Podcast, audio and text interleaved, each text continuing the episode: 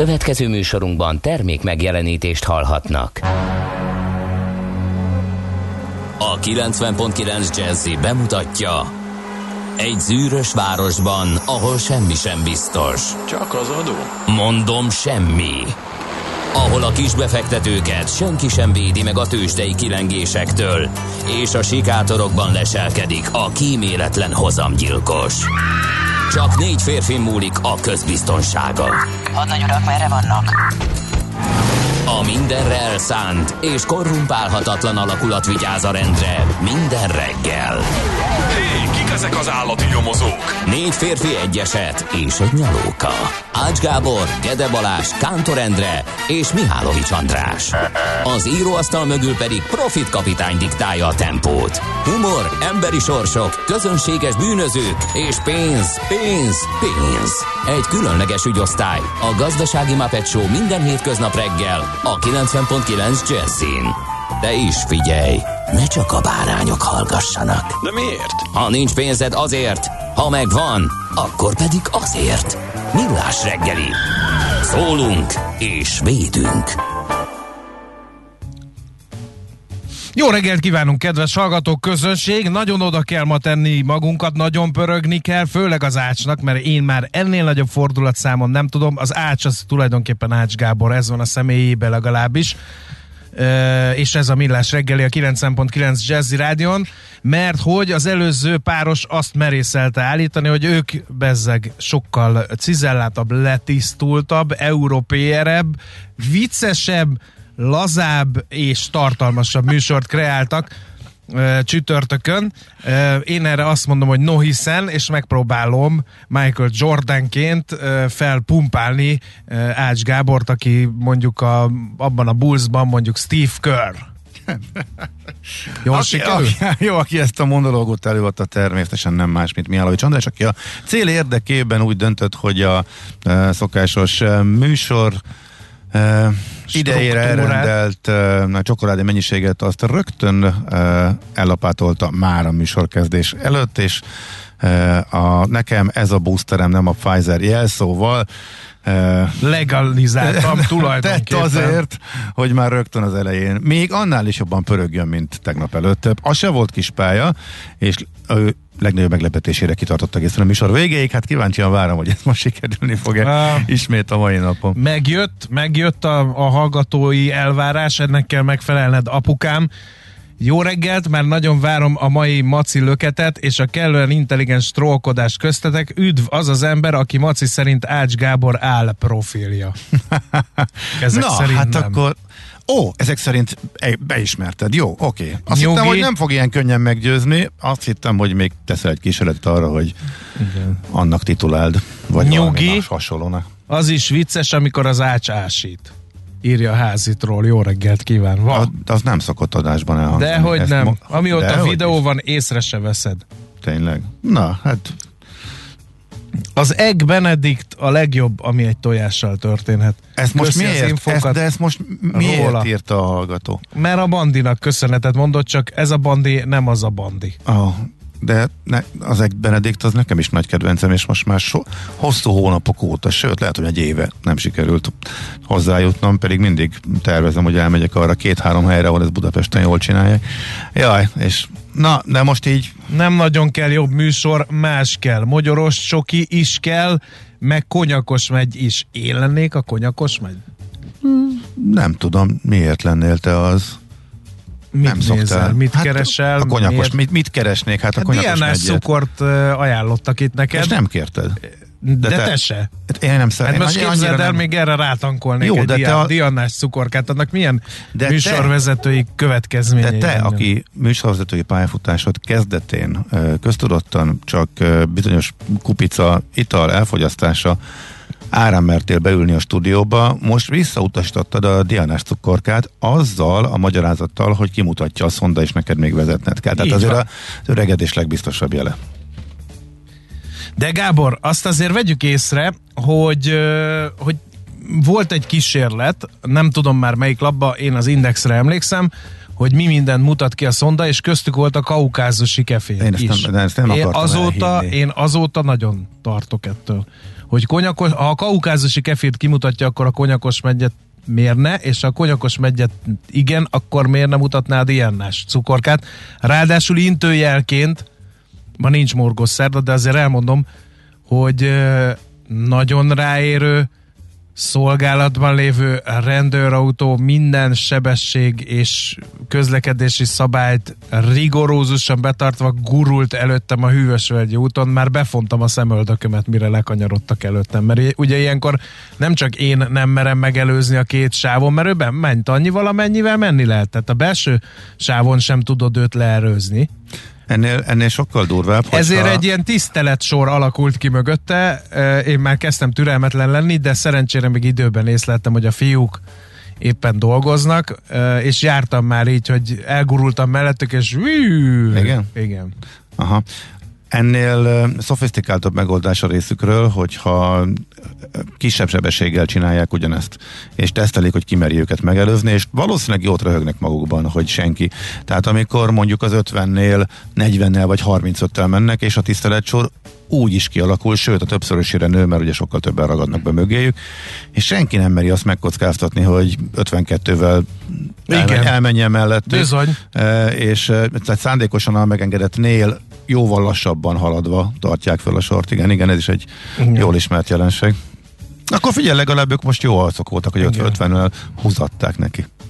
Hát volt az lassabb is időnként, szerintem, ja, Aha, hát amikor akkor- beszélgettek egymással, Mhm. akkor volt. a- mondom, és a két sávos hűvösvölgyi úton befelé, az nagyon szép És volt. amikor így kilő, és tehát megelőzött szabályosan, akkor, és utána nénózik, akkor mit mond? Tehát, hogy Hát amikor engem leállítottak, akkor gépjármű ellenőrzés, ö, ott mennyivel mentünk? András, mondom 53-mal. Uh-huh. De igen, mert ilyenkor nem, neki kell bizonyítani, és Igen. ilyenkor nem mérnek, tehát ilyenkor, ugye csak a nettó szivatás. ilyenkor? Igen, Aha. igen. És Jó. rátértünk az izzókészletre utána. De volt, í- ne, nem, az, nem, már csak a, az már csak a legendák része. Igen, igen. Tessék, Katinka hallgató szerint a szonda a tejfeles uborka salátát is kimutatja. Hú, hát hány napos, Állítom. hány napos volt az Katinka? Ma, igen, de a koviubi saláta, kicsit terjesztve. Hát csak, Akkor mi van a tudok, kumisszal? csak erre tudok gondolni, de lehet, hogy Igen. Figyelj már, közben eszembe jutott a korán kelő kesemeseiről, hogy mi van a szerelmes futárral, te atya úristen, te emlékszel, hogy mi, mikor ért utoljára? Régen, igen, igen. Üzenem neki. Beteljesült, munkahelyet váltott, Nem elköltözött. Nem tudjuk, és soha nem fogjuk megtudni, mert ő soha semmi mást nem írt, csak azokat az üzeneteket, amiket... Amiben a nyulakról, meg Igen. a, hogy ter- természetesen 5 órakor simán lehetett közlekedni a gödöllő. Igen, mit. tettünk bár, többször is kísérletet arra, hogy egyéb információt kicsaljunk belül- belőlük. A, az úgynevezett visszakérdezés módszerével is, klasszikus riporteri módszerével is éltünk, de semmit nem sikerült kicsiholni belőle. Szóval már-már kérdéssel provokáltunk, és semmi. Tehát eh, nem. És utána egyre, egyre ritkultak az információk, és amikor a, erre is rákérdeztünk, hogy ritkábban jár, vagy hogyan, nem, nem. Semmi. Ő neki ez volt a védjegye, aztán úgy És ahol hogy- amilyen módon megérkezett a mi műsorunkba, olyan módon távozott. A semmiből Úgy- jött, és a úgy- semmibe Úgy tűnt. tűnik, igen, igen. Ez egy nagy rejt. Vagy lehet, hogy éppen most is jókat mosolyog magába rajtunk. Igen, és azért Hogy ezt ilyen komolyan vettük. Igen. Na mindegy, nézzük mi történt ma 2021. december harmadik napjához köthető például az, hogy meg kell gratulálni a Ferenceket, a disznóölő Ferenceket, mint megtudtam, mert több Ferenc névnap is van. Úgyhogy Jaj, nekem is van egy megint. drága Ferenc barátom, ma találkozunk, megmutatjuk nekik Fefe üzenem innen neki. Aztán még sokaknak van névnapjuk, de most nem olvasom fel őket, mert hogy egy születésnapos köszöntéssel is tartozom. Mindenkinek, aki ma ünnepli a születésnapját, nagyon sok boldogságot, jó egészséget kívánunk. Hát nekem a Gladiátor Egyesület elnökét kell kötelezem meggratulálni, mielőtt az arénában az oroszlánok elé vettet, úgyhogy Isten éltessen Glaber, és hát micsoda dátumok és személyiségek köthetőek az ő születésnapjához. Például Fokvárosban 1967-ben pont ezen a napon végezték el a történelem első szívátültetését És olyannyira sikeres volt ez az egész, hogy, hogy 18 napig élt a páciens még. Azért ez mekkora döntés, álljunk meg egy pillanatra itt betegként. Hogy kérem szépen, önnek egy kísérleti megoldást tudunk felajánlani, ami gyakorlatilag egyenértékű a pénzfeldobással, hogy fej vagy írás bejön, vagy nem. Nézd, amikor a másik verzió a biztos halál, akkor azért ez... Aha.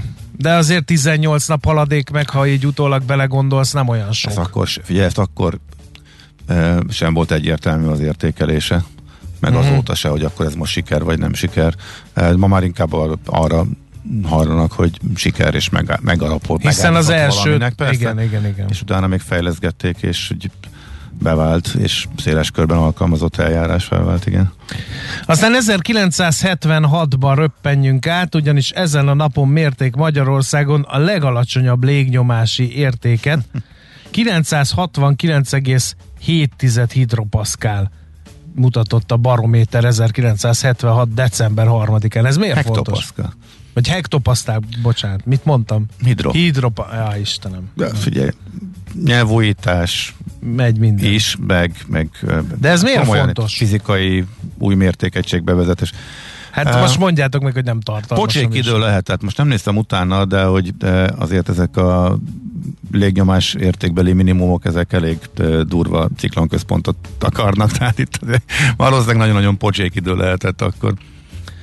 Na nézzük a születésnaposokat. 1857-ben Joseph Conrad született december 3-án az orosz birodalomban, de aztán az Egyesült Királyságban lett regényíróként ismert, és hát őt köszöntjük.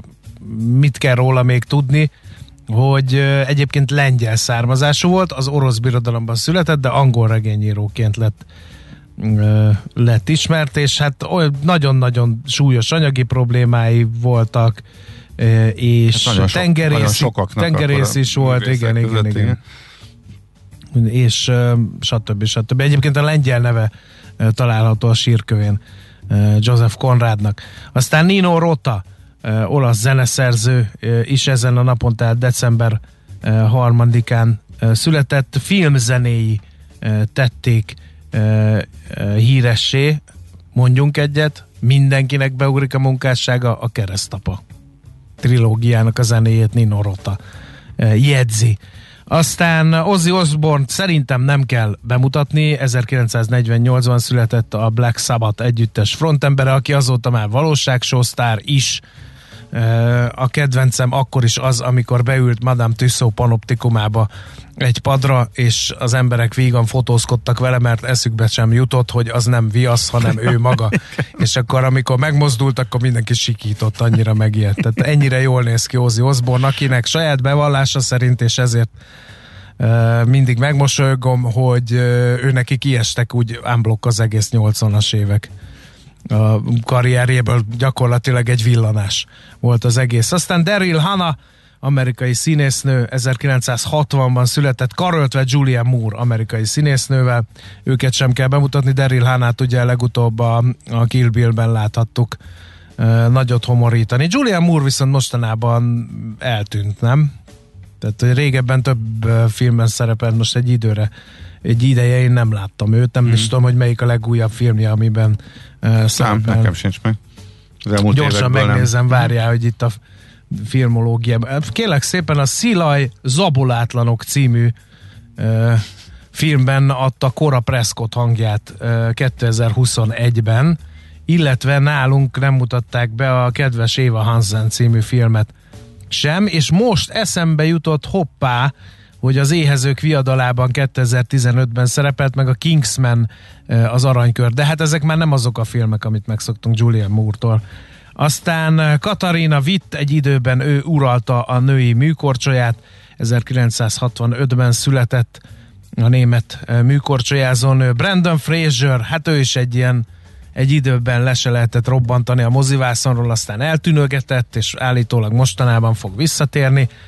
Jaj, nagy idolom. Ráadásul olyan magas, mint én megfigyeltem, Till Attila televíziós műsorvezető. Nagyon szeretem, teljesen új dimenzióba helyezi például a Ninja Warrior-nak a műsorát. A, nagyon jó tud nevetni a versenyzőkön, meg nagyon bele tudja élni magát, és azt bírom, amikor élő adásba elfárad. Tehát lehet látni, hogy így szegény már a 78.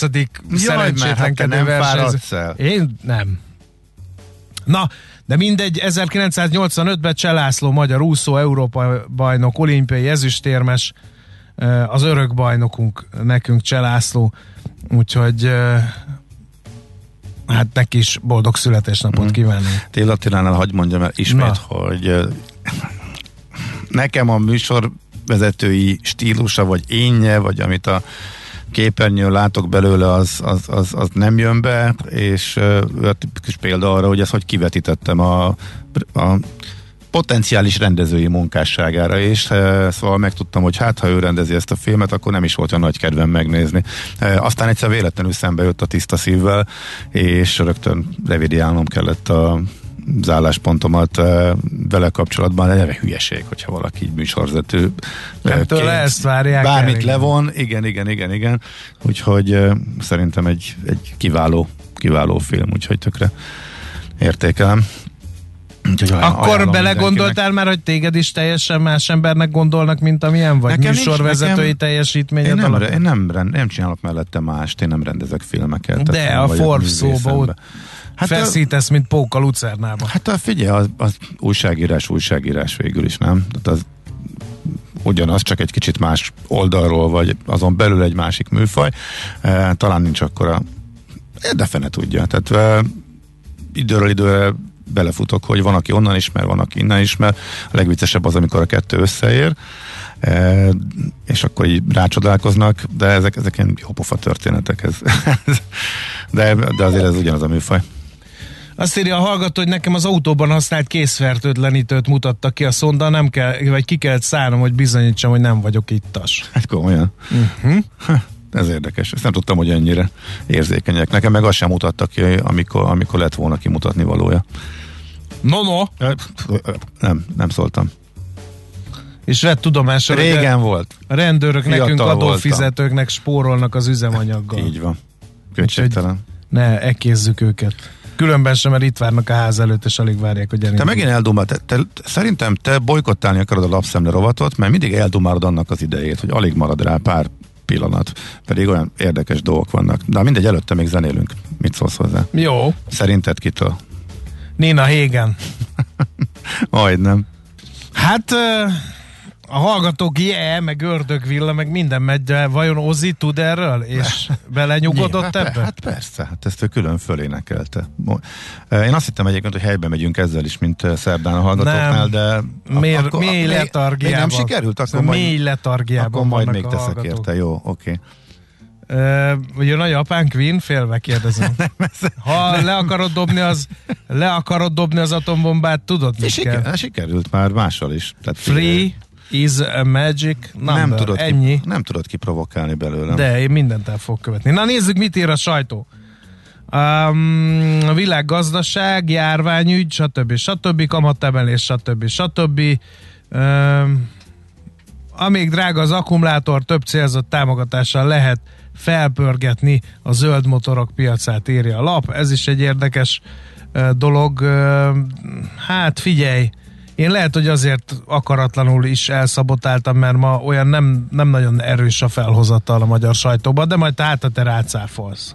Hát figyelj, a 24.hu szerint a legfontosabb cikkük az bizonyára a kevesebb közjegyzői díjat fizet, aki állami támogatással vesz lakást című, mert hogy kétszer is szerepel a címlapon egymás alatt, úgyhogy de lehet, hogy csak küldjünk egy kávét a címlap szerkesztőnek, mert hogy kétszer nyom, nyomott Ez hol van? Enterre. Nem figyeltem. 24. Ja. Egyébként egy napi pont-ra hivatkozással csak kíváncsi voltam, hogy ők tényleg kétszer van-e, vagy tényleg ugyanaz-e. Ezért mentem rá, napira hivatkozva írják, hogy változik a közjegyzői díjaknak a rendszere, és linkelik a rendeletet, felsorolják, hogy melyik ügyleteknél lesz olcsóbb a közjegyzői díj,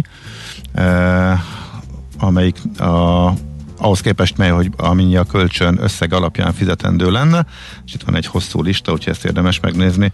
Nyilván a támogatott hitelek elsősorban, úgyhogy ezzel is próbálja hát valami támogatású hitelek felé mozdítani az embereket, illetve még kedvezőbbé tenni ezeknek a kondícióit az állam.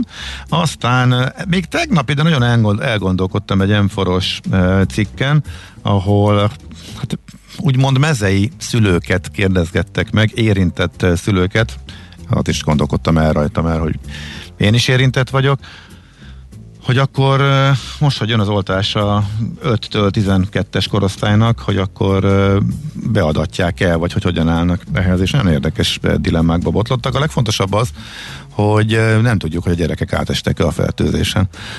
Mert, mert a többség nem tudja, tehát aki tesztel, az nyilván tudja vagy sejtheti, de teljesen más a helyzet akkor, hogyha az a kis taknyosság, vagy az a kis akármi, amit összehoztak, mielőtt karanténba került az osztály, mert hogy Józsika három paddal odébb szinte biztos, hogy covidos volt, hogy akkor most Ezt az hagyjám, én de... gyerekem is, akkor viszont nem kell beadatni, akkor majd csak Ezt később, hagyjám, de... de erre még nincsen eljárásrend, adjuk, kérlek, ne adjuk.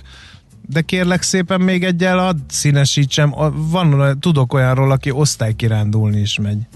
Figyelem. Hát ilyen múlt héten arról beszéltek házi orvosok, hogy e, a szülők nagyjából tisztában vannak azzal, hogy mi a helyzet, mégis beengedik a gyereküket, mert nem tudnak otthon maradni vele, mert hogy csak szabadságot kell kivenni ők, tehát igazából nem jogosultak otthon maradni. E, a erősen Covid gyanús gyerekkel, tehát egy részről azonnal maradj otthon, ha a legkisebb tüneteket érzed, másrésztről a szülő nem maradhat otthon veled, e, csak ha igazolt fertőzött a gyerek.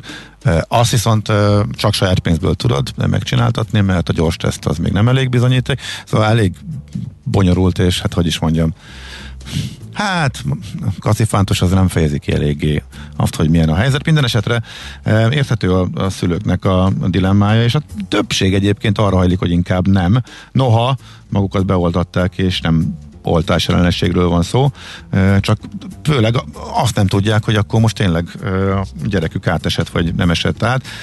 Arról is volt rengeteg hír, hogy megugrott ebbe a korosztályba az igazolt esetek, meg a súlyos eseteknek a száma, és most, most legyen okos a szülő, hogy akkor rohanjon-e beadatni az oltást, amikor majd lesz, vagy nem. Mondom, a M4-on van ez a cikk, aminek a, a kapcsán én is még jobban elgondolkodtam, mint ahogy amúgy is megtettem. Zuha, ránéztem az órára, akkor a másikat már nem mondom el, csak egy címszó, csak címszavakban, nem az már többes szám.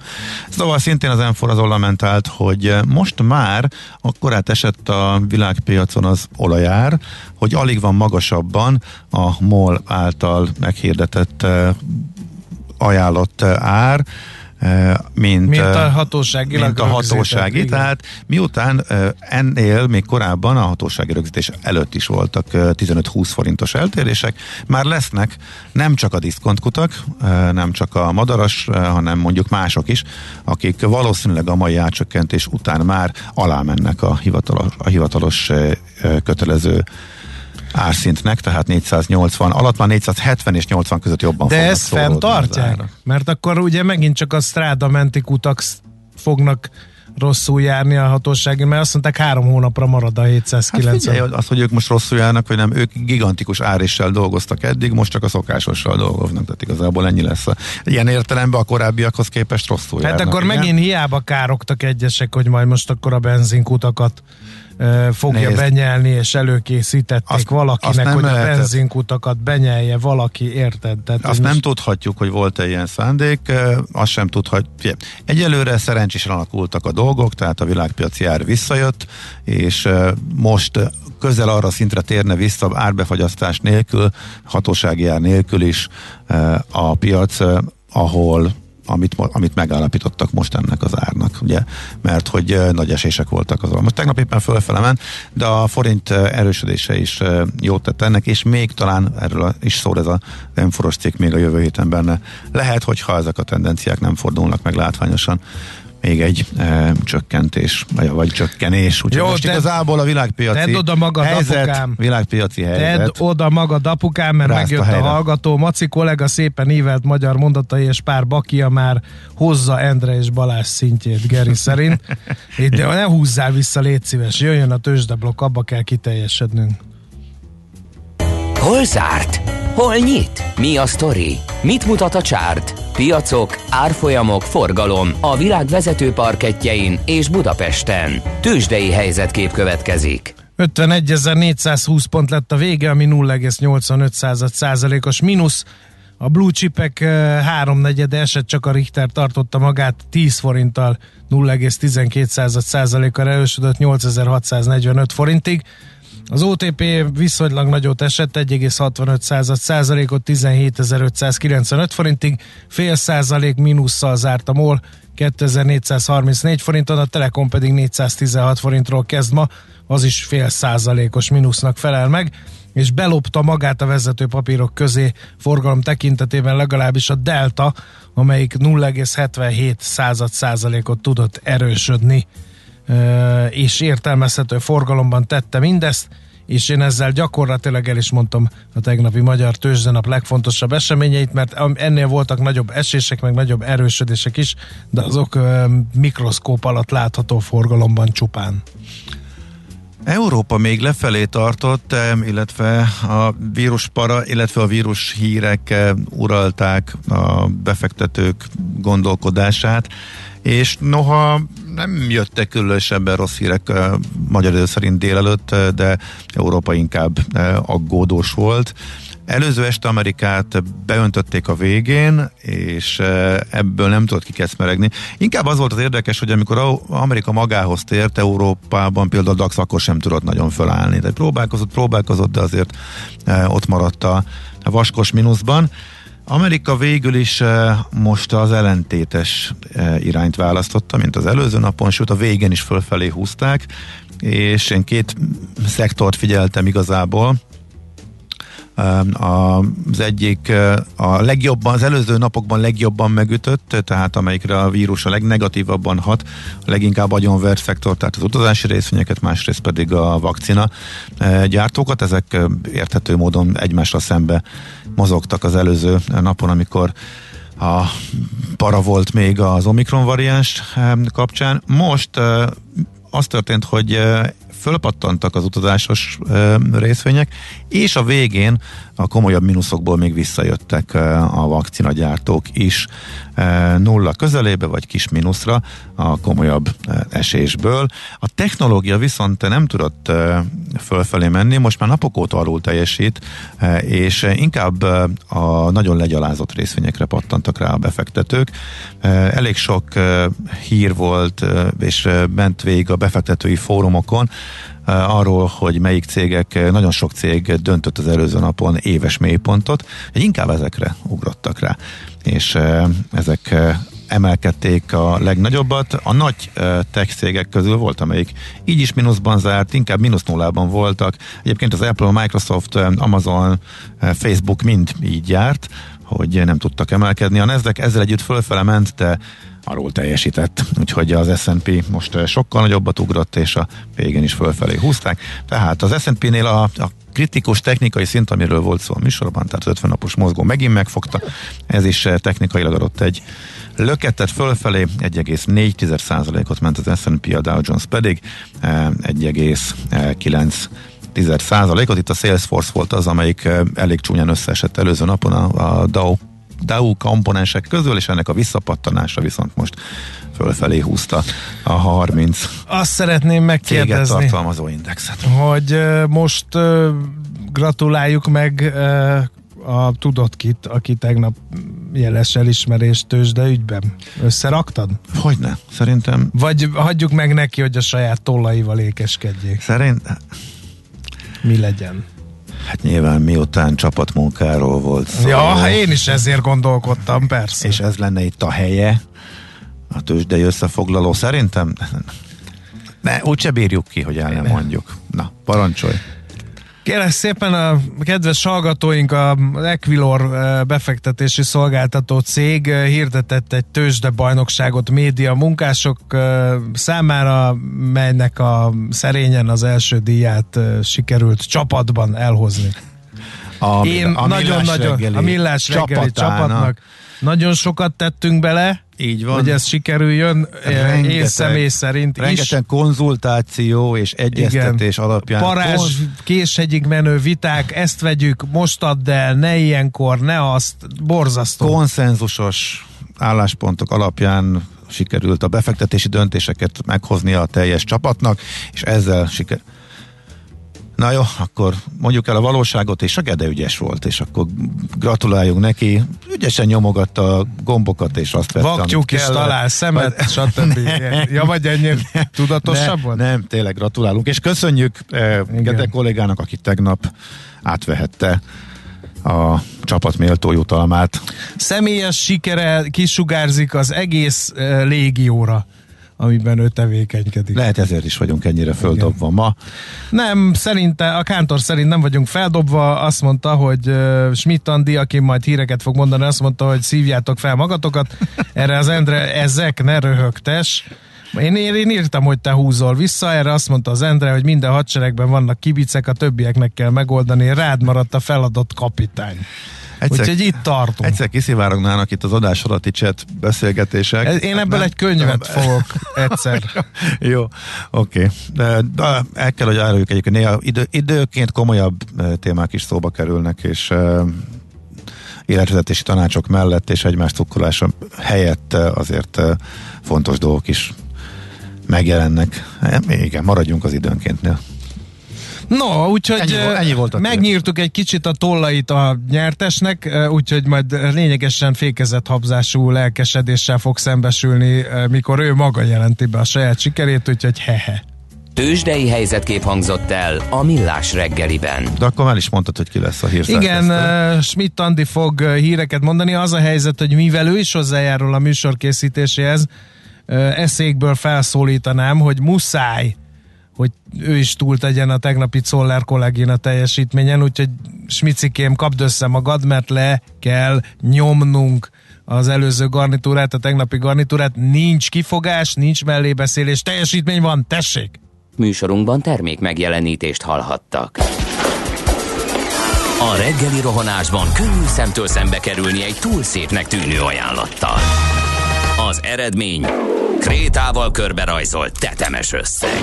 A tethelyen a gazdasági helyszínelők, a ravasz, az agy és két füles csésze és fejvállalakzat. A lehetetlen küldetés megfejteni a Fibonacci kódot. A jutalom egy bögre rossz kávé és egy olyan hozamgörbe, amilyet még Alonso Mózli sem látott. Millás reggeli, a 90.9 Jazzy Rádió gazdasági mapetsója. Vigyázat! Van rá engedélyünk! A Millás reggeli fő támogatója a Schiller Flotta KFT. Schiller Flotta and Rent a Car. A mobilitási megoldások szakértője a Schiller Autó tagja. Autók szeretettel. Jó reggelt kívánunk, folytatódik a Millás reggeli Ács Gáborral. És Mihálovics Andrással. Smicikém, ez kezdetnek oké, okay, de hosszú távon kevés lesz, tedd oda magad, légy szíves. Hát csak tudsz te jobbat. Mit bámolunk kint, kifelé? Hát örülök, hogy végre világosodik, tehát ez a, ja, ez a december nem a nagy kedvencem, de hát mindegy, az képest, hogy full sötétben indultunk, most legalább valami már látszik. 0 30 20 10 9 0 9 SMS, WhatsApp és Viber számunk. Uh, hallgató írja, pici reggeli nyelvészkedés, a revidiál helyett revideál a helyes. Uh-huh, jogos. A lamentál pedig nem azt jelenti, amire használjátok, hanem hogy siránkozik. Én nem, vagyok ebben, én nem vagyok ebben komponens, tehát én nem tudom ezt megítélni, hogy ez jó-e. Így vagy nem. Uh, jó, ez frappáns válasz. Adjunk, adjunk ki, adjunk igazat Travel Hood kollégának. Oké, okay. akkor, de amúgy a nyelv változik, és nem én találtam ki, de hogyha az emberek 99%-a elkezdi másra használni, Na, na, na, na, na, na. akkor egyedül maradnak Nagyon, azok. nagyon vékony égre Hát, én korcsolyázol. tudom, tudom, de Mert innentől, innen, innentől, uh, innentől uh, eldördült a, Na de így változik, és eldördült a a, a szabad jelzés a, a Szia Uramnál is, mert elég sokan használják. Érted? Na most egy, egy, Antagonisztikus ellentétben van a Szia és az Ura. most nem egy, hogy is mondjam, egy adott kifejezésnek a elfogadottságának a szépségének a megítéléséről beszélünk, hanem egy adott szónak a jelentésbeli változásáról, Aha, ami a nyelvvel együtt változik, és időnként új jelentéseket tesz bele az ember. Én, én azt nem szeretem, hogyha kimondottan um, anglicizmus miatt kap egy új jelentést. Például a masszív, az teljesen más jelent magyarul, de miután olyan sokan olvasták, hogy meg, meg használja az angol, kapott egy új uh, angolhoz hasonló értelmet. Engem ez például sokkal jobban uh-huh. idegesít az ilyen Eh, változás. Kedves hallgatóink láthatják, hallhatják, hogy a Millás reggeli ezer színű, eh, gyakran megújuló műsor, ugyanis a nyelvleckék András után beindítottuk az nyelvőrjárat Gabennel rovatunkat is az elmúlt percekben. nem, ezt meghagyjuk Edének, tehát ő ennek a szakértője, úgyhogy most körülnézünk. Nem, inkább ő a- tőzsdei kereskedés szakértője. Nem, mindennek a szakértője, most egyet emeltem ki belőle. Igen, és egy élet a népért, Gede Balázs. Így van. Budapest legfrissebb közlekedési hírei, itt a 90.9 jazz Hát egy, de sajnos szomorú közlekedési hírrel tudok szolgálni, ugyanis balesetnél helyszínelnek az Árpád úton, a Váci út felé az István út előtt a külső sávban. Néhány perce történt ez a baleset, úgyhogy mindenki közlekedjék a legnagyobb körültekintéssel ma reggel is. Ahhoz képest milyen sokan voltak az alkotáson, amikor arra jöttem, most kb. ugyanannyian eh, lehetnek, illetve nem látok komolyabb eh, torlódásokat. Várunk. Figyelj, Magyarországon már lassan a négy napos munkahét megvalósul, figyeljünk oda. Budapest, Budapest, te csodás! Hírek, információk, érdekességek, események Budapestről és környékéről. No, hát az ember, amikor ugye szeretne hallgatottságot növelni, meg, meg elismertséget szerezni, akkor hát egy kicsi bulvárt belecsempész, gondolván a, a, a műsorba, gondolván, hogy az majd kihúzza, mi is most erről fogunk szót ejteni. Budapest egyik legforgalmasabb közlekedési csomópontjánál a Szél Kálmán téren került átadásra az átjáró, amely megoldást jelent egy régóta fennálló gyalogos forgalmi akadály áthidalására. A közlekedési folyosó közvetlen kapcsolatot teremt az egykori postapalota épületével, és a második kerületi helyszínről van szó természetesen, és az, a Szélkálmán tér átépítéséből ez ideig kimaradt. A Várfok utca és a Sándi Gyula köz találkozásánál gyalogosan közlekedőknek jelentős szintkülönbségek kellett megbirkózniuk, akár a vár irányába a tömegközlekedés, akár a város major megközelítése volt a szándék, és hát ez lett differenciáltabb, alternatív, akadálymentes, stb. stb. És kérem szépen, nem fogják elhinni a kedves hallgatók, hogy ez nem BKK, ez nem közút, hanem a Magyar Nemzeti Bank sajtóközleménye volt, amiből idéztem. Én háromszor megnéztem, hogy tényleg. Ugye? A, igen, a közlemény címet, a Magyar Nemzeti Banktól jött a közlemény, hogy mi is volt a pontos címe? Tehát a jegybank ilyen Átadták az új, gyalogos, gyalogos- átjárót a Szél Kálmán téren. írta, a, jelentette be a Magyar Nemzeti Bank. Mert hogy ö, a, egy jegybanki leányvállalat Csinálta. csinálta Igen. mindezt. Igen, és ott képeket is lehet látni, de ott nem, Egyébként most nem félretéve azért... mozgó lépcső volt ott eddig, és addig is simán le lehetett küzdeni a... Nem, rendes lépcső volt, és ott az nagyon nehéz volt azt a szintkülönbséget. Egyébként most az iróniát megint csak félretéve, azért egy valós problémára reflektál ez, és Persze. tényleg egy jobb megoldás sikerült oda bevinni. Tehát igazán az arra közlekedőknek ez egy hasznos segítség. Mhm. A 444-en volt egy érdekes cikk, amiben uh, Szili László lenyomozta. Nagyon tetszett. Lenyom... Azt is olvastam. Egyszer csak megjelent egy bronzfószer. egy Igen. asztalnál ülő, és nem lehetett tudni, hogy... Nincs ráírva semmi. Igen. Senki ő távolról uh, Nagy Imrének nézte, de kiderült, hogy Kródi Gyula lesz az, és hát szokásos színes stílusában megírta az egész uh, történetet, hogy került oda a Meg, hogy 50-es lába van a Krúdi Gyulának, igen, azt is kinyomozta. Ezek már az apróságok igen mellé a sajátját. A lényeg az, hogy um, a Matild luxusszálló tulajdonos rendelte meg és uh, fizette, megerősítették ők is ezt a szobrot, méghozzá azért, mert jövőre újra nyitják a, a, az egykori legendás kávéházat a szomszédban, ahol Krúdi Gyula sokat üldögélt a belvárosi Mi az, hogy üldögélt? Ott írta a Szindbádnak az oroszlán igen, részét. igen, igen, Nem igen. csak úgy üldögélt, alkotott, alkotott és üldögélt. Is. Igen, viszont nem lehetett problémák adottak a, a kihelyezéssel, és Szóval egészen konkrétan az történt, hogy azért nincsen, azért nem avatták föl, és nincsen névtábla sem, meg nem lehet tudni semmit, mert a szobortervet elbíráló zsűri balesetveszélyesnek érezte a műhöz eredetileg elképzelt talapzatot. Ez a kő talapzat kiemelkedett a a talaj síkjából, ezen lettek volna a tájékoztató e, feliratok. E, a szálloda viszont úgy döntött, hogy e, nem szórakozik, nem vár, amíg itt a bürokrácia végez a dolgával, a kifogásolt alapzalat nélkül szépen kitették, és hirtelen föl is De majd lesz tábla is. Lesz tábla is, később az önkormányzat azt mondta, hogy majd lesz tábla. Egyébként még valamit megtanultam ebből a cikkből. A neobarokkot? Az instabarok. Instabarok, igen. Hogy mi, instabarok köztéri alkotásnak a definíciója a következő. Szili kollega szerint az instabarok egy, igen, egy terjed. Olyan köztéri szobor stílus, ami kizárólag azért készült, hogy a turisták fotózkodjanak vele. A tipikusan belvárosi műfaj előfutára a 90-ben a Vigadó téren felállított kis királylány, és ide lehet még sorolni. A rikkancsot, a, rikkancsot, a rendőrt, és a, még néhány hasonló. Nagyon sok van a belvárosban ilyen selfie szobor. A Kalambó, a Falk Miksa utcában, Ronald Reagan, a Szabadság téren, igen, most igen. már George Bush is ott van, tehát van egy pár ilyen.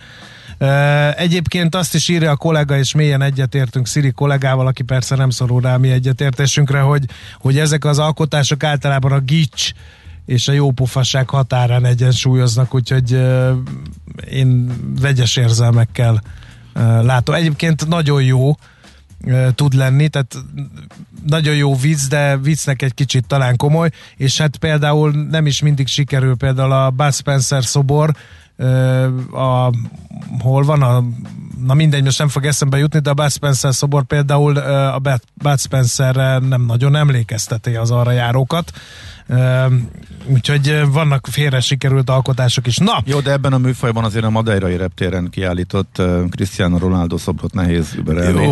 Az annyira nevetséges volt, hogy újra csinálták, lecserélték, és másik van helyette egyébként. Végre. Tényleg az, az egészen elképesztő. Na, és ha még nem lenne elég, megújul a Kútvölgyi torony, a Szent János Kórház területén zajló építkezések idejére átkerülhetnek az egészségügyi intézmények. Teljes külső rekonstrukció 11 ezer négyzetméter, új szigetelés, homlokzat, nyilázáró, légkondi, és már a belső felújítás is kezdődik 7 szinten. Erre a kormány 5 milliárd forintot különített el, és 2022 őszére készülnek el. A budaiak fekvőbeteg ellátását szolgálhatja a megújuló sürgősségi osztály, belgyógyászat, sebészet, intenzív ellátás, urológia, 250 betegágy, 5 műtő.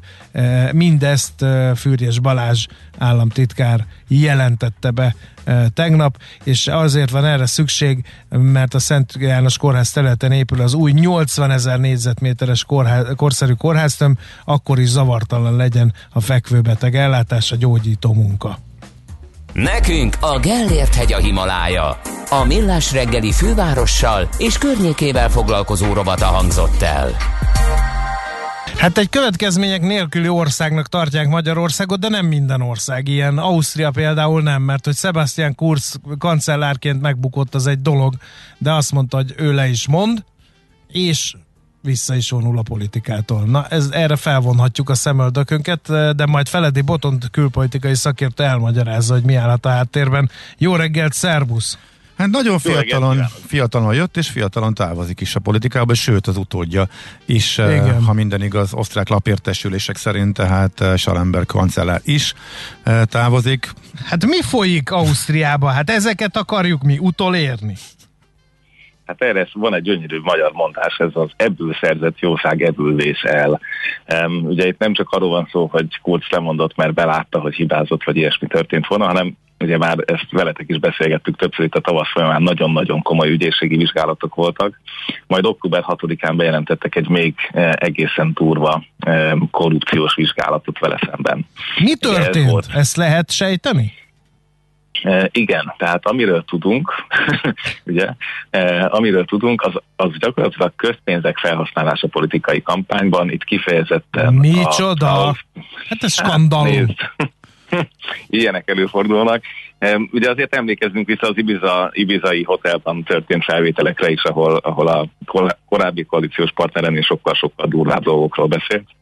E, de ami bizonyítható, és ami nagyon-nagyon sok e, WhatsApp, illetve egyéb e, üzenetből, ami ez a több ezer üzenet még mindig ügyészségi vizsgálat alatt áll, az biztosan kiderült, hogy ugye egyrészt volt olyan kinevezés, vagyonkezelés és más nagyon fontos pozíciókban, ahol úgy tűnik, hogy nem járt el korrektül, Kurz, tehát hagyta, hogy befolyásolják anyagi szempontok. Másrészt úgy tűnik, hogy hazudhatott parlamenti vizsgálóbizottságnak, harmadrészt pedig ez, ez, ez most a legnagyobb vonal, tehát közpénzekből olyan közvéleménykutatásokat finanszírozhatott korábbi választások alatt, ami kifejezetten ők tüntette föl mindig abban a színben, hogy végén aztán győztesként hozza ki magát. Tehát és ebbe bele, lehet, ebbe bele lehet bukni. Na hát.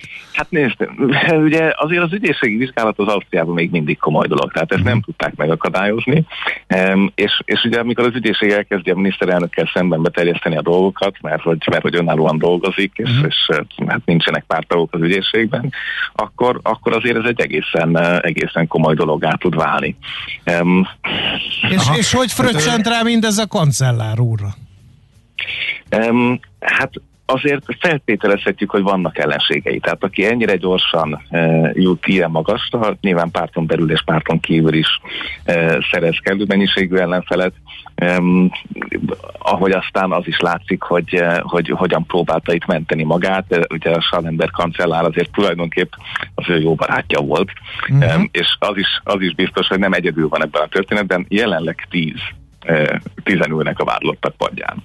Tehát azért tegyük hozzá, hogy nem tudjuk, hogy itt ki mikor mit mesélt el egy kicsit enyhébb elbánásért cserébe, tehát ez, ez egy folyamatban lévő büntetőügy, de nem lennék meglepődve, hogyha lennének itt olyan típusú megegyezések, amik aztán megint csak egy picit inkább ráteszik a felelősséget. Egy kicsit akkor... Aha, igen, bocsáss igen. meg. Csak, csak annyi, hogy hát nyilvánvalóan ő tagad. Tehát tegnap elmondta, hogy ő mindössze azért hagyja el a politikát, tegnap tartott egy nagy sajtótájékoztatót, mert az első gyerekével szeretne több időt tölteni, és egy kicsit megunta a politikai harcehurcákat. Um, Jó, okay, ez akceptálható. Ah, Édesapaként én ezt abszolút megértem. De rajzoljuk fel a, akkor a nekrológiák Sebastian Kurznak, mert egy ilyen üstökösként robbant be az európai politikába, és hát ilyen csoda gyereknek tartották, és tényleg szemtelenül fiatalon egészen magasra jutott. Így van, igen, tehát egy szűk körrel gyakorlatilag átvette az osztrák néppárt az ÖVP-nek a, a, a vezetését, és eh, hát utólag úgy tűnik, hogy ezekkel a közvéleménykutatásokkal is ügyesen manipulálva. Eh, egyébként érdekes módon ezeket nem csak a nagynapi lapokban, hanem eh, Ausztriában nem a Facebook, hanem a WhatsApp csoportokban is nagyon ügyesen terítették. Tehát ezzel ugye megalakítja az első kormányát. Ugye ezt először a, a szélsőséges szabadságpárttal, akik aztán az Ibiza botrányba butnak meg. Ugye ekkor rengeteg botrány van, Putyin ekkor táncol az ő külügyminiszterével, az esküvőn Ausztriában, ekkor küldik el az összes titkosszolgálati vezetőt, ekkor van az, amikor a német titkosszolgálatból azt szivárok ki, bár persze megerősítetlenül, hogy az osztrák titkosszolgálatból olyan mélyen beépülhetnek az oroszok, hogy ő inkább nem kívánnak velük együttműködni. Tehát nagyon-nagyon egyébként most nézve botrányos időszak, de ugye ez a migrációs válság éveiben pont azzal a belügyminiszterrel, aki most majd kancellár lehet.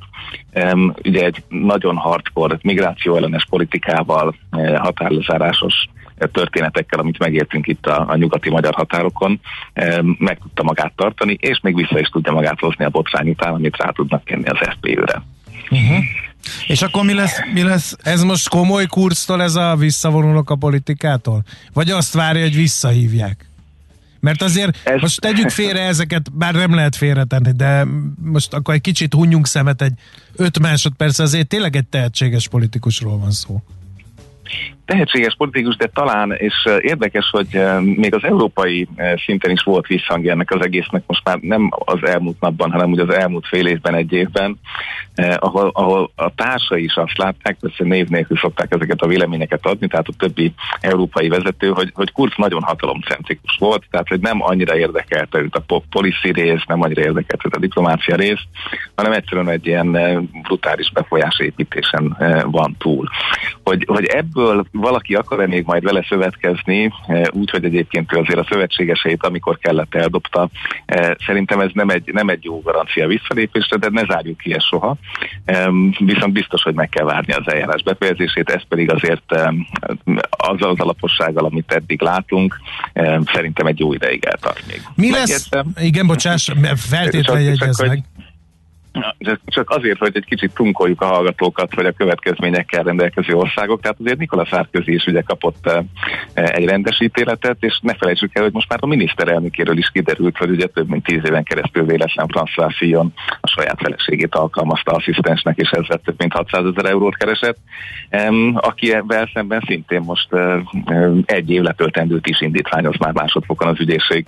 Tehát, hogy eh, vannak politikusok, ahol, ahol egyszerűen néha megszólal az igaz igazságórány. Hallgatói kérdés, Ausztriában nem a kormánypárt választja a főügyészt? Ugye, megkérd, megkérdezem. Nézzünk utána ennek, kérlek szépen. Helyre. Jó, Jó, persze, ugye, ugye, Magyarországról nézve ugye sok minden tűnik furcsának, de hát inkább mondjuk azt, hogy Magyarország tűnhet furcsának onnan nézve. De igen. Mi lesz Ausztriával? Most ez egy ilyen nagy politikai most bizonytalanság, vagy már itt vannak az utódok? Ki jön, mikor lesz választás, hogyan pótolják őt, a jelenlegi hatalmon lévő pártok? Így van, tehát ami ma, ma, ma fog történni, hogy hivatalosan a saját uh, néppártjának is mindez az, eljárásra elindult, tehát az ő lemondása pártelnökként is megtörténik, és feltehetően, uh, ahogy korábban Schellenberget most úgy uh, ezt a Karl Nehammert fogják uh, kancellárként megválasztani, um, hogy, uh, hogy maga a um, együttműködés, a koalíció szétesike, illetve hogy előrehozott választásra emiatt sor kerül, uh, ez jelenleg még a levegőben van, de ne, nem száz százalék. Eh, tehát ilyen szempontból az biztos, hogy az néppártnak nem érdeke egy, eh, egy korai választás, mert egyébként eh, hát két számíti százalékot veszített a népszeriségből, logikusan, és gyakorlatilag 2017 óta nem álltak ilyen jól a szocialisták. Uh-huh. Tehát, tehát ha most, itt lesz mozgás, akkor az balra fog mozogni. Na most pont azért nagyon érdekes, hogy ennek ellenére uh, Ausztriál bele először abba a dologba, amit a, amire a tudósok azt mondják, hogy meg kellene csinálni, de politikailag a legtöbb helyen vállalhatatlan, ez a kötelező oltás kérdése. Uh, ezzel ők tovább rontják az esélyeiket? Vagy, vagy mégsem? Meg hát vagy, ott vagy azért egy nagyon komoly lezárás van, és igen, már nagyon igen, komoly igen, korlátozások, ami nem szokott népszerűséget növelni. Igen, úgy tűnik, sőt, azt hiszem politikai értelemben a németeknél is ez a sorrend figyelhető most meg, hogy először lezárják, főleg azokat, akik nincsenek beoltva, e, majd ezután azt mondják, hogy egyébként nem lenne muszáj itt lenned, hogyha beoltod magadat, aztán inkább muszáj beoltatni magadat, és ne legyél ott. Uh-huh. Tehát szinte ez egy, egy, egy kommunikációs sorrend. Um, maga, maga a kötelező oltás viszont tényleg egy óriási kísérlet, ugye itt látjuk, hogy Washingtontól Kínáig mindenki próbálkozik azzal, hogy akkor most cégekre tegye ezt a felelősséget, először a közszolgákat, szakmai szektorokat, tehát egészségügyi dolgozókat, hogy hogyan lehet ezt megfogni. Um, az az igazság, és szerintem erről nagyon keveset beszélünk, hogy elfelejtettük, hogy itt már a Covid előtt is milyen brutális eh, oltás szkepticizmus kezdett el uralkodni Európában. Akkor mondok számokat. Tehát, hogy eh, Franciaország 2017-ben megszüntette az ajánlott oltások kategóriáját, és helyette mindent kötelezővé tett, ezzel ott 11-ben növelték a kötelező oltások számát. Tehát, hogy egyszerűen eljutottak oda, hogy olyan betegségek jelentek meg Franciaországban is, talán mi is emlékszünk itt hallgatók is, hogy ugye Dél-Kelet-Magyarországon, Romániából, ha jól emlékszem, akkor rubeola vagy valami más ilyen megint egész komoly Kanyar, betegség kanyaró jött át. szerintem. Kanyaró, kanyaró volt, igen. Um, azt hiszem, a franciáknál is a kanyaró kezdett el elindulni, tehát hogy egyszerűen olyan mennyiségű oltatlan ember keletkezett már kisebb klaszterekben, kisebb csoportokban, hogy, hogy ezek a régi jól ismert betegségek Európába elkezdtek meg. Mondok közelebbi példát, TBC Magyarország. Pontosan, pontosan. Uh-huh. És ugyanígy, tehát volt a, a Covid előtti két-három évben Olaszországtól Franciaországon át Németországig látni ezt a hullámot, ahogy e, egyre több kötelező oltást vezetnek be. És ezzel nyilván az a nagyon picike kemény mag az elkezdett növekedni, és megérkezünk vele a Covid-ba, míg a, a híres francia tüntetéspárti e, ország, ahol ugye a, a pass tehát a, a Covid eh, igazolás, vagy az oltás igazolással szemben elképesztő tüntetések vannak, az az igazság, hogy amikor ezt bevezették, az azt követő héten eh, milliók kezdtek el sorban állni az oltásért. Tehát valószínűleg két felé kell osztani azt a tömeget, aki nem oltat. Egyrészt van egy ilyen eh, érdektelen, indiferens lusta, eh, vagy egyszerűen valami más motivációból nem ment el oltatni, és amikor gondja van, nem mehet be a kocsmába, közérbe, boltba, koncertre, akkor beoltatja magát, és vannak azok a hardkórok, akik már nem csak a Covid oltást ellenezték, hanem eleve így érkeztek meg ebbe az egész fertőzés hullámba. Uh-huh. És aztán ennek persze rengeteg szép társadalmi leképződése is van. Belgiumban is látnia, hogy ez, ez kifejezetten mondjuk brüsszeli régióban alapvetően a, a muzulmán kisebbség. Érdekes módon az USA-ban ez egyértelműen a Pew Research Center adatai szerint a, a protestáns, tehát ez a evangelical típusú közösség, tehát ott mondjuk a, a fehér evang- evangelical emberek között 40% nincsen beoltva, ezzel ők vezetik abszolút a nemzeti arányt. Um, szóval meg lehet ezt országonként külön is nézni, hogy, hogy ki miért nem oltat. Na most, amikor elindul valami kötelező, akkor, uh, akkor ugye nyilván lesz egy, egy, uh, egy, egy kisebb csoport mindig, aki, aki ellentart, um, de tulajdonképpen a 19. századtól most hozzák már ezt az újságcikkek, uh, a mostani elemzések, a 19. századtól ez egy, ez egy ugyanilyen folyamat volt mindig is. E, tehát, hogy már a legelső oltásokkal szemben is antioltás ligák alakultak. E, tehát, hogy ennek van egyfajta társadalmi e, strukturális története. E, más kérdés, hogy a mostani időszakban, amikor ennyire durva dezinfós e, vélemény kamrás történetekkel együtt próbáljuk ezt megcsinálni, akkor ez mivel lehet Igen. még megtámogatni. Figyelj, két hmm. dolgot vegyünk még gorcső le. A Covid oltás nem mossuk össze a többivel. Ebből a szempontból mégiscsak össze kell mosni, de javíts ki a tévedek, mert ezt a hallgató vetette fel, hogy nem mossuk össze a többivel, de a lélektana, a tömeg lélektana, az, hogy milyen oltásról van szó, az kezd nagyon ugyanolyan lenni. Ugye? Ezért mo- mostuk valahol ezt mégis össze.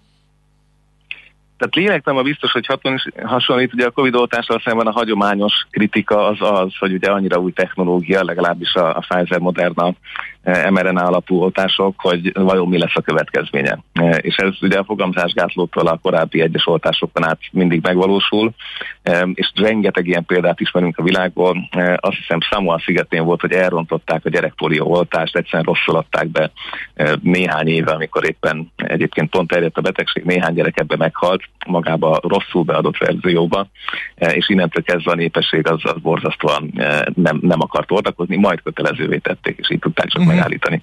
Eh, tehát, hogy igen, a másik eh, felvetés, hogy eh, azt figyeli meg a hallgató, hogy csak jobboldaliakat lőnek ki mindenhol. Uh, hát volt az a szocialista francia miniszterelnök, a, és mi nem az, a sárközi. Önmagában mi az, hogy lőnek? Hát, hogy levadásszák a, a meghatározó jobboldali politikusokat, mindenféle botrányba hát keverednek. A, a akkor mondjunk már baloldali politikusokat Gyurcsány Ferencen kívül, akik uh, belekeveredtek és levadázták őket, úgymond. Uh, az a, a, a sárközi utáni szocialista uh, miniszterelnök, akinek azt hiszem a Holland. Hollandra Igen, hát őt is például elég nagyot bukott. És ő szocialista. Hollandról azért a, a, ugye a három perc zuhanyjal együtt típusú könyv, ami megjelent a volt szeretője tollából, azt hiszem, hogy őt is mondhatjuk levadászottnak, de azt azért hozzá kell tenni, hogy ugye arra tudunk vadászni, ami éppen szaladgál az erdőbe, hogy szakszerű hasonlattal éljek a világkiállítás után. Már pedig most Európában egy, egy olyan korszak volt, amikor abszolút többségében voltak a néppárti kormányok, uh, tehát a jobboldali kormányok, tehát őket lehetett levadászni, hogyha valaki hatalomra akart kerülni. Most jön majd egy másik hullám, úgy tűnik, hogy, hogy ez érkezőben van, egy zöld-piros hullám, és akkor majd fogunk látni más botrányokat. De Olaf Scholznak, hamburgi polgármester korszakából is nagyon komoly botrányai vannak. Talán erről is beszéltünk veletek. Tehát, hogy azért, amikor mélyre nézünk, akkor mindig ott vannak a botrányok. Ugyanúgy Csehországban korábbi miniszterelnökök legváltozatosabb színű, színben tudtak mindig megbukni valamiben, és hát azért ne felejtsük el Robert Ficót. Tehát nála nagyobb baloldali, ám de levadászott embert szerintem most itt a környéken szinte nehéz is keresni. Aha. És, um, a, és, és a baloldaliság, ugye Bill Clinton is ugye nem a republikánus tábort erősítette a, annak idején.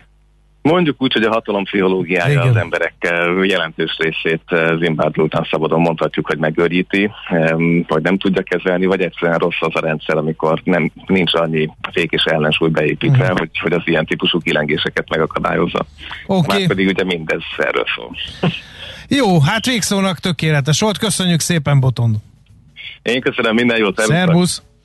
Feledi Botont külpolitikai szakértővel vitattuk meg eh, Sebastian Kurz és Schellenberg kancellár tündöklését és bukását. Műsorunkban termék megjelenítést hallhattak. No, hát a koronavírus is, meg eh, egyéb eh, például az AIDS elleni kezelések rámutattak arra, hogy a gyógyszeripari innováció egy csomó helyen egy csomó betegségcsoportban nagyon nagy segítséget tud nyújtani, növeli a túlélési esélyeket, de vajon így van-e? Ez erre volt kíváncsi az Innovatív Gyógyszergyártók Egyesülete régiós kutatásában. Ezt a visegrádi országokban működő fejlesztésorientált gyógyszergyártók vezetői kérdezték ebben, úgyhogy mi is megtesszük ezt, úgyhogy a vonal túlsó végén Holcaker Péter van, aki az Innovatív Gyógyszergyártók Egyesületének igazgatója. Jó reggelt! Jó reggelt kívánok! Sziasztok! No, hát én próbáltam így emlékezetből gyorsan kirakadni néhány ilyen súlyosnak ítélt betegséget, de itt a rák terápia kapcsán is mondhatnánk néhány elég forradalmi áttörést. Az innovatív gyógyszergyártóknak mi van a tarsójukban?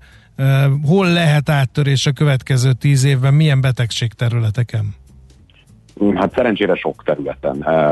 Mi is beszéltünk már korábban arról egyébként, hogy a, az innovatív gyógyszeripar annyiban különbözik, vagy azt különbözteti meg egyébként más iparágaktól, kezdve a infokommunikációtól egészen a, egészen a, a autógyártásig, hogy a saját innovatív tevékenysége, vagy a saját kutatásfejlesztési tevékenysége gyakorlatilag nem csak egy szükséges rossz, hanem a, a, a üzleti működés egyik legfontosabb eleme, hogy minél újabb és minél, minél korábban nem létező betegségek, nem létező gyógymódokat tudjunk biztosítani azokra a betegségekre, amelyek korábban nem voltak gyógyíthatók. Csak egy szám, hogy a, az éves árbevételüknek átlagosan ezek a, a cégek, a globális árbevételről beszélünk egyébként, több mint 15%-át fordítják vissza közvetlenül kutatásfejlesztése, és hát ennek meg is van az eredmény eredménye.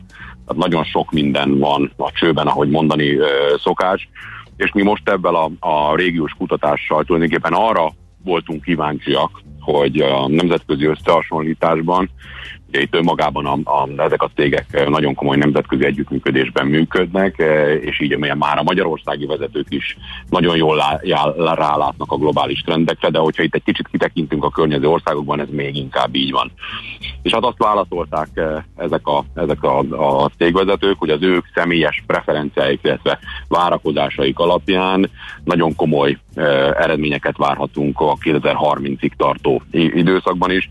Ezek közül nem meglepően első helyre a daganatos terápiákat tették. Ez egyébként már most is jelentős eredményekkel büszkelkedhet az ezeret fordulót követő fejlesztéseknek köszönhetően. Csak azóta gyakorlatilag az öt éves túlélés ideje, illetve ennek az aránya gyakorlatilag 50%-kal nőtt az elmúlt uh-huh. időszakban, ami egy hatalmas lépés, és ebben még további eredményeket várhatunk nem, nem, nem kis részben. Köszönhetően egyébként a magyar Karikó Katalin fejlesztésére, fejlesztése által kialakított és, és használatba vett mRNS technológiáknak a, az elterjesztésével, tehát gyakorlatilag ezek a megoldások a, köze, a nagyon közeli jövőben különböző daganatellenes terápiákban és egyéb betegségek esetén is nagyon komoly segítséget fognak nyújtani. Ezt nem lassítja ezeket a kutatásokat az, hogy minden energiával a koronavírusra kell most koncentrálni, meg az újabb variánsokra átállításá val foglalatoskodnak a tudósok,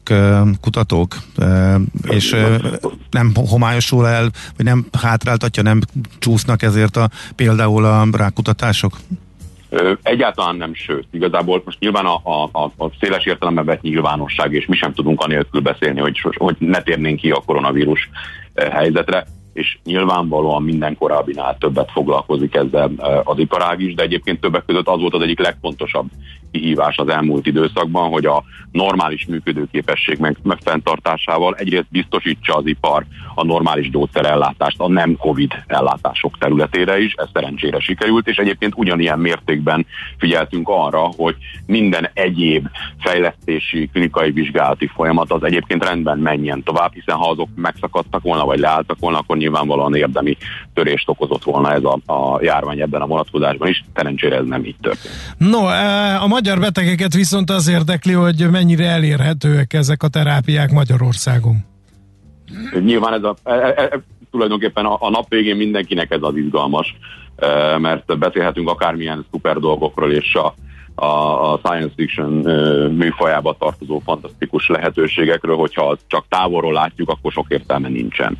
Mi magunk is azért dolgozunk egyébként, hogy ezek az új megoldások minél gyorsabban elérhetők legyenek itt Magyarországon. Erre részben van is remény, de sajnos az tény, hogy hogyha összehasonlítjuk mondjuk az európai lehetőségeket, akkor a kelet-európai terület azon belül is a, a Magyarország, Lengyelország, Bulgária, Románia az, az, az leszakadóan látszik, és mindent meg kell tennünk annak érdekében, hogy a, a, a sajnos most nagyon bürokratikus, lassú és nehézkes hozzáférés az, az a jövőben felgyorsuljon. Uh-huh. Um, az is egy érdekes felvetés, hogy a következő öt évben az innovatív gyógyszergyártók mely üzleti területekre fókuszálnak.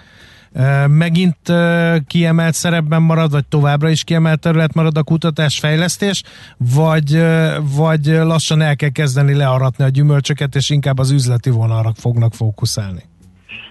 Azt gondolom, hogy ez az iparág sajátosságai alapján ez, ilyen sosem lesz. Tehát egész uh-huh. egyszerűen olyan, olyan a, a működési modellje a nemzetközi innovatív gyógyszeripari összefogásnak és általában véve a szektornak, hogy folyamatosan szüksége van új típusú fejlesztésekre, enélkül gyakorlatilag nem, kicsit olyan, mint a, mint a cápa, amikor ha nem úszik, akkor, akkor nem tud tovább menni, tehát gyakorlatilag nem, nem él tovább, és ezért ez ilyen szempontból kifejezetten fontos éltető eleme az iparágnak, és ezt mutatják a számok is egyébként, tehát a klinikai vizsgálatokban és a, a, a fejlesztés alatt álló terápiák területén azt kell mondanom, hogy soha nem látott bőséggel állunk szemben, és ez, ez mondatja azt velünk egyébként, és ezt megerősítette maga a kutatás is, hogy az elkövetkezendő 10-15-20 évben nagyon komoly és folyamatosan érkező uh-huh. piacra vihető a betegeknek számára elérhetővé váló új terápiák lesznek. Van a visegrádi országok között egyébként munkamegosztás? Ez nem letlen logika nélküli, hogy ne ugyanazokon a területeken versengenek egymással, hanem felosszák eh, a különböző kutatási területeket. Az együttműködés az teljesen egyértelműen érezhető, nem véletlenül az sem, hogy egyébként az Innovatív Gyógyszergyártók Egyesülete ilyen szorosan tud együttműködni a Visegrádi partner szervezeteinkkel, de ez nem valamiféle megosztás vagy felosztás, hanem, hanem inkább az együttműködési hatékonyság bővítése irányába megy. Tehát, hogy ma már a modern gyógyszeripar, ezek az óriási fejlesztések, ezek nem, nem, nem fragmentálhatók, nem darabolhatók szét apró részekre, hanem... Hát nem így értettem, hanem hogy az egyik a nőgyógyászati készítményekre koncentrál, a másik a urológiai készítményekre, a harmadik nem, a maga... Ilyen, tehát ilyen sincs? Ilyen formán nincs. Nyilván uh-huh. vannak, vannak van, olyan szempontból van verseny egyébként az országok között, de ez nem az iparági oldalról, hanem a, a kormányzatok vagy az államok részéről, hogy például a legkülönfélébb klinikai vizsgálatokkal elérhető új fejlesztések, azok minél gyorsabban uh-huh. elérhetők legyenek az országban. Hát itt bizony ezek, a, ezek az országok egymással versenyeznek, hogy um, úgy, mint ahogy Magyarország is mindent megtesz annak érdekében, hogy annak érdekében, hogy ne vagy ne csak oda menjenek ezek a vizsgálatok, hanem mindenképpen legyenek Magyarországon is. Uh-huh. Végül egy kis uh, ilyen terminus technicust uh, kéne megmagyaráznod. Mi az a beteg részvétel? Hát a Ez benne van a kutatásban, és nem értjük. Um, az nem jó, hogyha nem, nem, nem, nem érthető a kutatásból. A beteg részvétel egyébként azt jelenti, nagyon, nagyon leegyszerűsítő fogalom használattal, hogy a, a, a legfontosabb szereplők ugye a terápiás folyamatban a betegek, mert, mert hogy a, a cél, hogy őket meggyógyítsuk, és hogy az, az ő életük legyen, legyen jobb az ő résztvételük markánsan megváltozott az elmúlt években, évtizedekben. Mi korábban egyszerűen az volt, hogy jött a terápia, aztán nem volt más feladatuk, mint az orvos által felírt terápiát követni és bevenni a gyógyszert. Ma már egyébként a gyógyszerfejlesztési ciklus teljes egészében részt vesznek, tehát gyakorlatilag már a tervezés, fejlesztési irányok kijelölése mentén vagy kapcsán is bevonódnak a betegek, és egyébként az is egyre jelentősebb nemzetközi trend, hogy a gyógyszerekkel kapcsolatos adminisztratív döntésekbe, befogadási, ártámogatási, terápiás protokollok meghatározása kapcsán a betegszervezeteknek nagy hangja van. Hát ezben Kelet-Európában még nem vagyunk túl jók, tehát jelentős lemaradásunk van egyébként a e, nyugat-európai szinthez e, képest de például a csehek nagyot léptek ezen az őszön elő, és nem véletlen, hogy ott a, a visegrádi összehasonlításban ebben a vonatkozásban ők sokkal jobban állnak, de nekünk is nagyon fontos az, hogy a, a betegek, mint a legfontosabb szereplők, azok a lehető legteljesebb módon vegyenek részt a gyógyszerekkel kapcsolatos döntésekben. Péter, most már ezt is tudjuk, hála neked, nagyon szépen köszönjük az interjút. Köszönöm szépen, Szárus. Szép, Szép napot. napot kívánok! Dr. Holcaker Péterrel, az Innovatív Gyógyszergyártók Egyesületének igazgatójával beszélgettünk. Az SMS, WhatsApp és Viber számunk 0 30 20 10 909 sokakat, sokatok fantáziáját megmozgatta ez az osztrák történés, amiről Feledi Botondal beszélgettünk. Ugye mindenki azzal viccelődik itt az üzenőfalunkon, jól van részt, hogy akkor most Ausztria labor, akkor mi történik? majd Magyarországon, ezt majd a választók fogják eldönteni, kedves hallgatóink, úgyhogy ne előlegezzük meg ezt előre. Mi a pénteki konklúzió a hét legfontosabb eseményeinek és adatainak tükrében? Zárjuk a pozikat és pihenjünk rá a hétvégére. Milyen események hatnak a piacra a hétfői nyitásban? Devizák, részvények, tőke és árupiacok. Heti események és jövő heti felkészülés. Értékpercek. A millás reggeli treasury rovata következik. A vonalban itt van velünk Sors Frigyes, az OTP Global Markets üzletkötője. Jó reggel, szervusz! Jó reggelt, sziasztok! Hát mik voltak a legfontosabbak? Hát látunk ismét egy kamatemelési lehetőséget, meg kamatemelés Magyarországon, de azért az eurozónából, meg Amerikából is izgalmas adatok jöttek. Mi volt a legfontosabb a héten? Igen, a hét eleje elég izgalmas volt, ugye főleg a keddi nap. Az az eurozónából is kedden jelentek meg, ugye fontos információk a, az inflációval kapcsolatban. Ugye kedden még először kijött a német gazdaságról egy viszonylagos jobb hír, hogy a munkanélküliségi ráta az, az lejjebb ment az előző hónaphoz képest, így 5,3%-ra süllyedt. Viszont az inflációról meg viszonylag rosszabb adatok jöttek, a németeknél 5,2%-os lett az infláció éves bázison számolva, 30 éve nem mértek ilyen magas inflációt, és ugye megjelent a, az eurózónás inflációs adat is, ami szintén történelmi csúcsot döntött, és 4,9%-os volt az áramelkedés éves bázison számolva, és a, a maginfláció is 2,6%-ot mutatott, ami szintén jelentősen magasabb, mint az Európai Központi Bank ugye inflációs célja, ami 2%. De tök mindegy, mert az LKB úgyis azt mondja, De... hogy az ideiglenes és őt nem érdekli. Igen, úgy néz ki, hogy teljesen mindegy, hogy most ez 4,9% vagy 8% az Európai Központi Bank ugye kitart következetesen amellett, hogy ez, hogy ez csak átmeneti, és ezt arra alapozza, hogy döntő része az inflációnak szerintük ez ilyen importált infláció, ilyen 60-70 ban és igazából szerintük csak akkor kellene majd valamit lépni ezzel kapcsolatban, hogyha az árbér spirál jelenség ugye kezdeti jeleit látnák, ugye az elszálló béreken, vagy a növekvő, növekvő keresleten keresztül. Egyelőre szerintük erről nincsen szó. Bár azért a piacon egyre több közgazdász úgy áraz már, hogy jövő december egy 23 bázispontos emelést várnak, de az Európai Központi Bank folyamatosan elmondja, hogy ezek a várakozások nincsenek összhangban a, a helyi bank előre tekintő iránymutatásával, tehát ők nem osztják ezt a nézetet. Amerikai makroadatok? Igen, azok majd ma fognak érkezni, fontos Igen. makroadatok, de előtte ugye még a keddi ugye Fed elnök szenátusi meghallgatása is komoly hullámokat vert. Ugye kijelentette a Fed elnök, hogy a, a, az átmeneti jelzőt az inflációnál az Egyesült Államokban ugye zárójelbe lehet tenni és úgy, úgy néz ki, hogy ők elég komolyan veszik ezt az inflációs nyomást, és ugye az is elhangzott, hogy a decemberi ülésen tárgyalni fogják az eszközvásárlási program kivezetésének a felgyorsítását.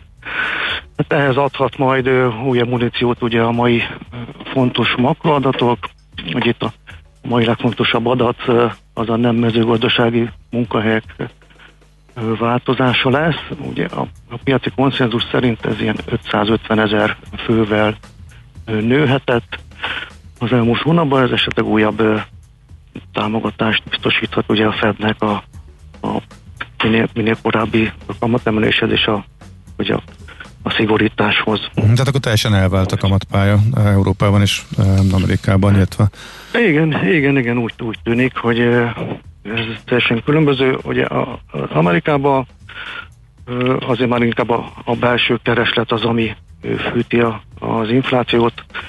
Ott ugye elég nagy azért pénz, pénzosztogatás volt a lakosság részére, ez így fűti a, a belső keresletet, és ott azért magasabb az infláció is, is, infláció is és a, az inflációs nyomás is.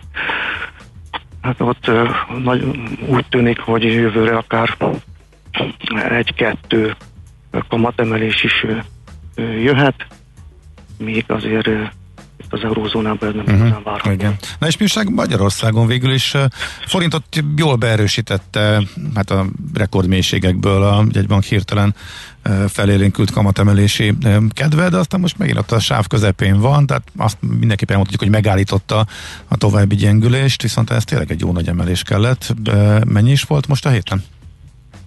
Igen, ugye a, még a keddi nem kamadöntő ülésen a jegybank ugye kiszélesítette a kamatfolyosót, és a, a felső részét azt ugye 4,1%-ra emelte, és ugye tegnap volt az egyhetes betétnek a meghatározása, ahol ugye 2,9%-ról 3,1%-ra emelték ezt a szintet. Hát még ez a forintot még, még tegnap reggel egy kicsit erősítette, egészen a 361 forintos szintre is tudott erősödni a, a forint az euróval szembe. Viszont ez a 20 pontos emelés úgy néz ki, egy kicsit csalódás volt a piacnak. Az általános vélekedés inkább egy ilyen 40 bázispontos emelést tartott valószínűleg. Eny- enyhe csalódás volt, és ez meg is látszik az árfolyamon. Ugye ma reggel már 365 forintnál van az árfolyam. Egy kicsit csalódás volt, ugye? Úgy néz ki, hogy akkor jövő héten sem várható egy ilyen 20 pontosnál nagyobb emelés, hát az egyhetes betétnél, és hogyha megnézzük az egyhetes betét meg a, az alapkamat a különbséget, akkor majd a, a december 14-i ülésen is egy ilyen 30-40 pontos alapkamat emelésnél nagyon úgy néz hogy nem érdemes többre számítani. Uh-huh. Oké. Okay. Hát kíváncsian várjuk akkor a következő öteket is. Egy érdekes uh, verseny van a piac, itt próbál minél többet uh, kikényszeríteni, hogy egy bank uh, keveset emel, de forint valamennyire stabilizálódott. Köszönjük még egyszer, szép napot, jó munkát! Köszönöm. Szia, szia! Sós Frigyes, az OTP Global Markets üzletkötője mondta el a héten érkezett legfontosabb makroadatokat, illetve erre érkezett piaci reakciókról is beszéltünk. A hét legfontosabb eseményei és jövő heti felkészülés, értékpercek, a millás reggeli treasury robata hangzott el. Műsorunkban termék megjelenítést hallhattak.